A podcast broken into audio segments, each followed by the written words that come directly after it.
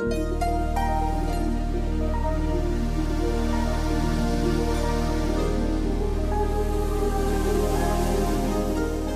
はようございます。総統集の時間です。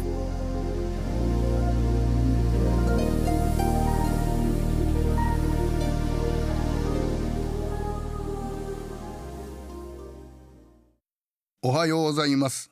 新篠津村高明寺藤原重工です。長かった冬も終わり雪解けの隙間から吹きの塔が顔を出す季節になりました。私のお寺の庭にも吹きの塔や福寿草が芽を出し始めようとしています。昔の歌に踏まれても根強く忍べ福寿草やがて花咲く春は来るなりとあります。福寿草や吹きの塔は冷たい雪の下で長い間じっと芽を出す時を待っているのです。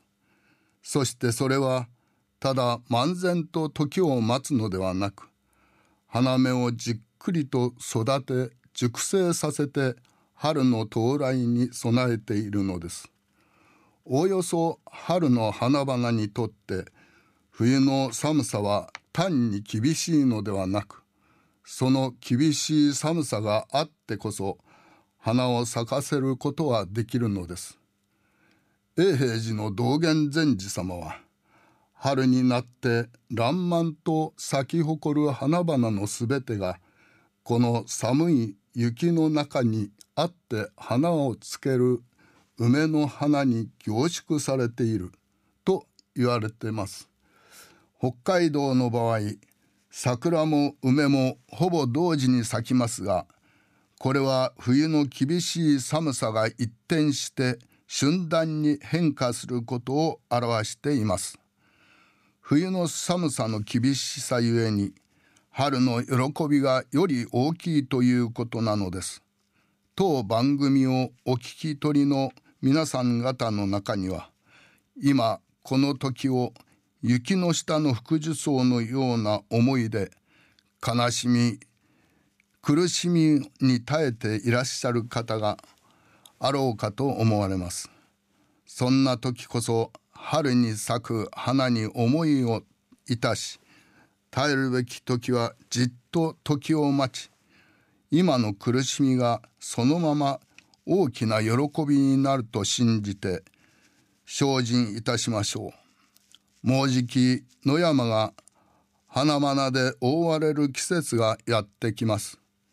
春の喜びを共に味わおうではありませんか。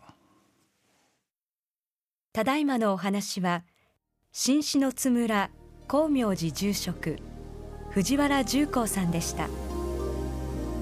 この番組に対するご意見ご感想をお寄せください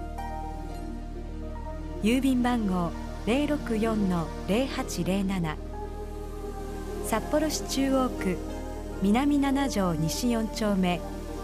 玉宝寺内。